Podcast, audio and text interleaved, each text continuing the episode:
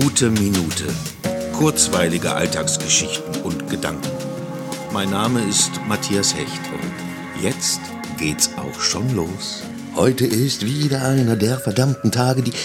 Dieses Lied habe ich gerade im Kopf und ich weiß überhaupt nicht wieso. Was ist das?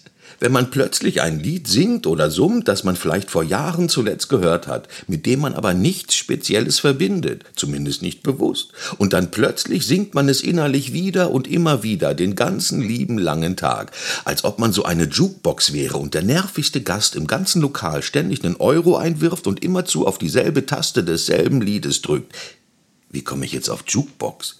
Noch nie in meinem Leben saß ich in einer Kneipe mit Jukebox.